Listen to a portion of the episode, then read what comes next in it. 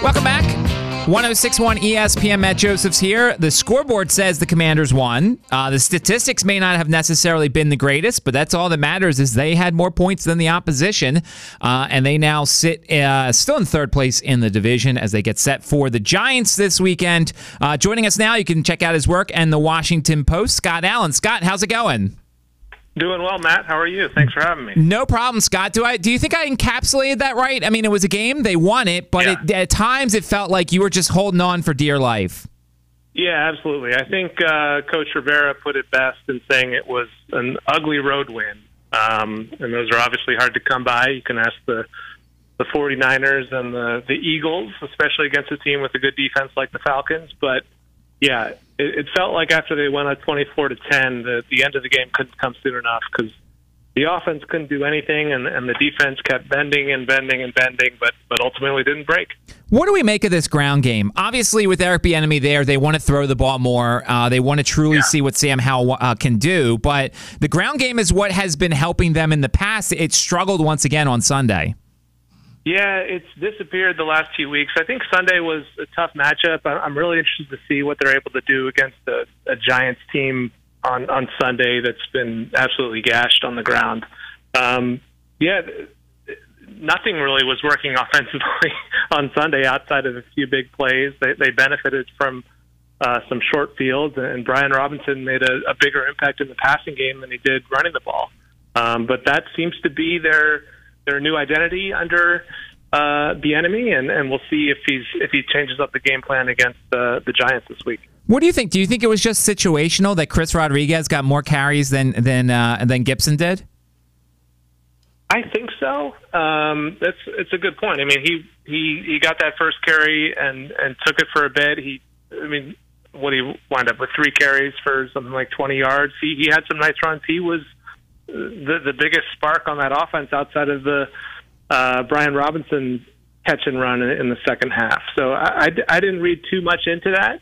Um, I think Gibson will still be involved going forward. They've they've shown trust in him despite the the fumbling issues, and yeah, I guess it's something to watch going forward. I know every week is a referendum on Sam Howell. So how do you grade Sam uh, for this one? I'd, I'd say a, a solid B. I mean, five sacks against a team that had five sacks through its first five games is not great. I think a lot of those sacks were were on him holding the ball too long. and two on one drive at the end of the first half. Um, they came in some tough spots. That's something he's going to have to continue to work on. Um, I think the biggest key for him, despite taking those five sacks, despite not sustaining drives, um, he didn't turn the ball over again. He's done that three times, three games with no turnovers this year. That's huge.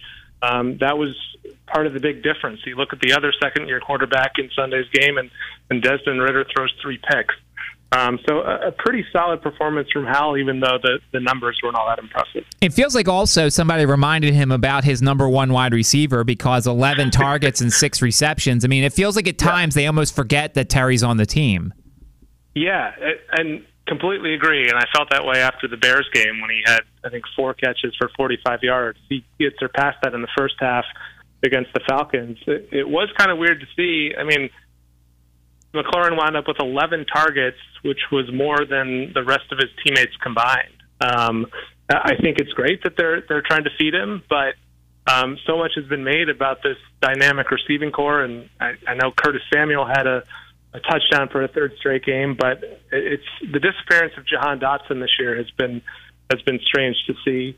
Um, he, he had a, a big drop against the Falcons. His only target should have been a touchdown.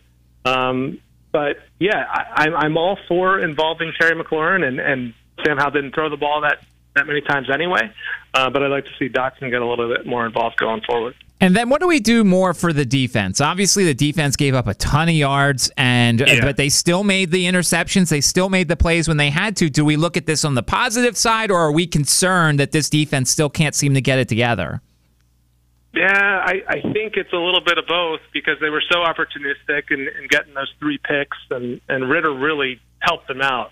Some of, a couple of those were were pretty ugly, especially the one in the end zone to to St-Juste. I think the biggest thing I'm concerned about with the defense is that that the the defensive line hasn't been as disruptive as it was in the past in terms of you know, forcing some of those turnovers, getting pressure on the quarterback. Um, so it, it, they've they've kind of made their hay in bending but not breaking this year. The, the three takeaways was was their most this season. Um, but I'd like to see more out of that defensive line in terms of getting pressure on, on the QB. Why do you think they didn't make a change during the bye week? Uh, that, well, I mean, it felt like a bye week during the 10 days off after the Bears game. I mean, obviously, that was a disgusting performance on a Thursday night, and you could have let yeah. somebody go and gotten everybody up to speed over that 10 days. Why do you think they kept everybody? In, terms of coaching personnel? Yeah, yeah the coaching staff. Yeah, I think I mean, Josh Harris, I don't know that he was asked about it again after the, the Bears game, but he's kind of said that, you know, in this first year, he's going to, you know, take the time to assess how people are doing. And I, I guess I don't see a change uh, either at the head coaching position or one of the, or more likely the uh, defensive coordinator being switched in season. I mean, maybe if they have another dud, this weekend against a, a one in five Giants team like they did against the Bears, it could happen. Um, but yeah, I think they wanted to see if Ron Rivera, like he's done throughout his time here, could could get his team to bounce back, and he did. I think at some point, though, it's been four years. You don't want him to put himself in that position to be able to bounce back. You know, you don't have that done at the performance that requires a bounce back performance, and you know, we'll see. They can't afford too many of those if they want to get to the playoffs this year. Yeah, I just feel like if there was anybody, obviously the uh, you know moving Ron Rivera and, and letting him go probably would have been a, a large move that you probably don't want to make. But I felt like yeah. you know Jack Del Rio has kind of been living on borrowed time. You know there was the controversy at one point off the field, and yeah. his defenses have so much talent yet they're not performing like it. I probably, if you were to do anything, would have considered letting Jack go more than anything else. Yeah, no, I think it would have been completely defensible um, with the way that they played against the Bears. I, I don't know the the thinking into into why they decided to to keep everyone in place, and to some extent, like we've talked about, the defense responded. 400 plus yards is a lot of yards to give up to a to a mediocre offense, but they they made the plays, they made the turnovers that they needed to with their first round defensive draft pick. Uh, benched for the game. So I guess that's some bit of progress. But uh, yeah, it was an interesting decision. I agree. What do we make of um, of Emmanuel Forbes not playing at all uh, this past Sunday? Yeah, it's. I think that's very concerning in terms of this this front office's ability to uh, identify talent. I mean, coming into this year's draft, their, their track track record wasn't all that great, but you look around the league at, at first round draft picks contributing right away. And in Forbes's case, they they decided he needed. Uh, I think he and Ron Rivera termed it as a as a reset. Um, he had struggled mightily the last two games. Obviously, DJ Moore completely lit him up on Thursday Night Football. The week before that, AJ Brown turned him around for a, a few touchdowns. Uh, is he? Is it too early to label him a bust? Yeah, I think so.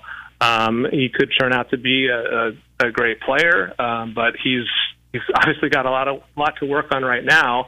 Um, Danny Johnson came in Sunday against the Falcons and played really well, and I guess I would expect Danny Johnson again to to play for Forbes going forward. Rivera wouldn't comment or wouldn't commit uh, either way to whether Forbes would be on the field Is against there- the Giants. And yeah. Is there any concern that maybe they may lose him going down the line in terms of mentally if he's continuing the practice, not doing well enough, and not playing in games?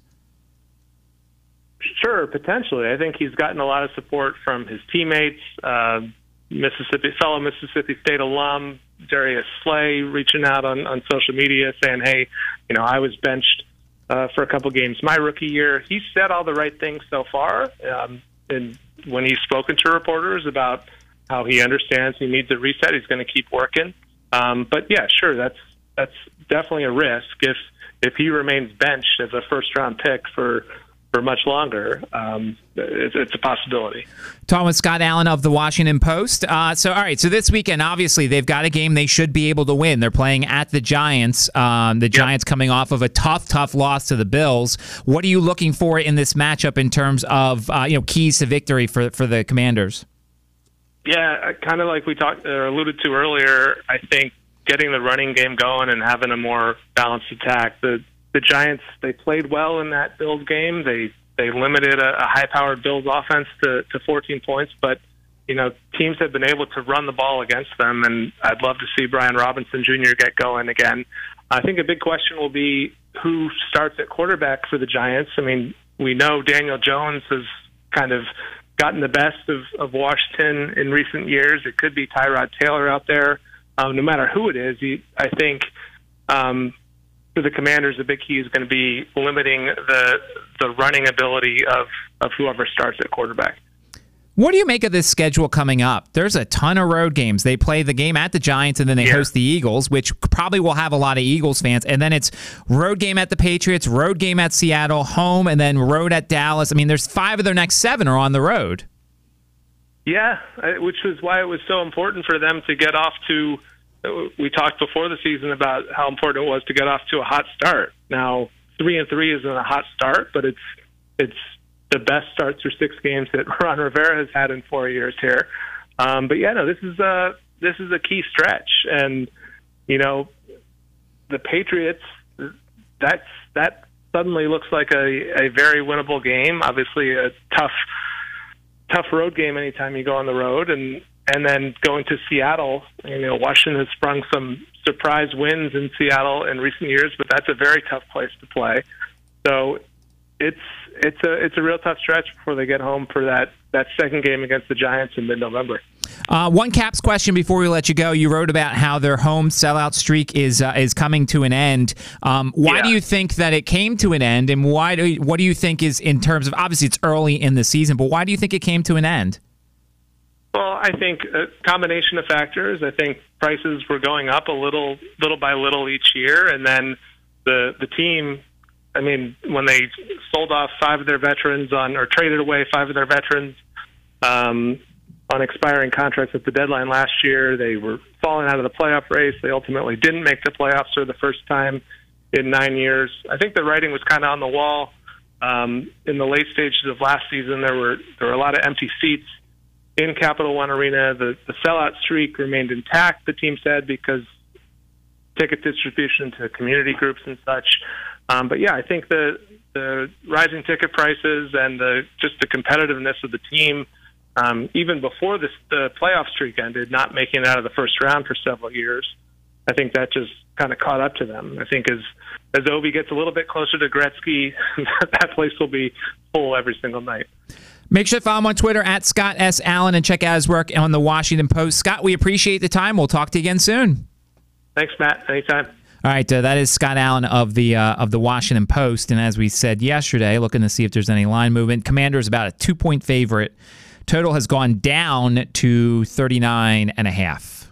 So it's going to be another low scoring, ugly game. I'm looking to see if there's any weather. Uh, looks like it's just supposed to be cold with some wind gusts up to about 16 miles per hour.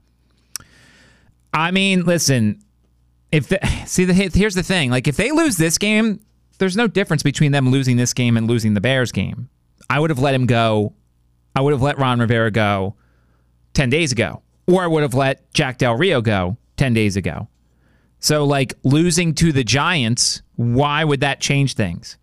Why would that?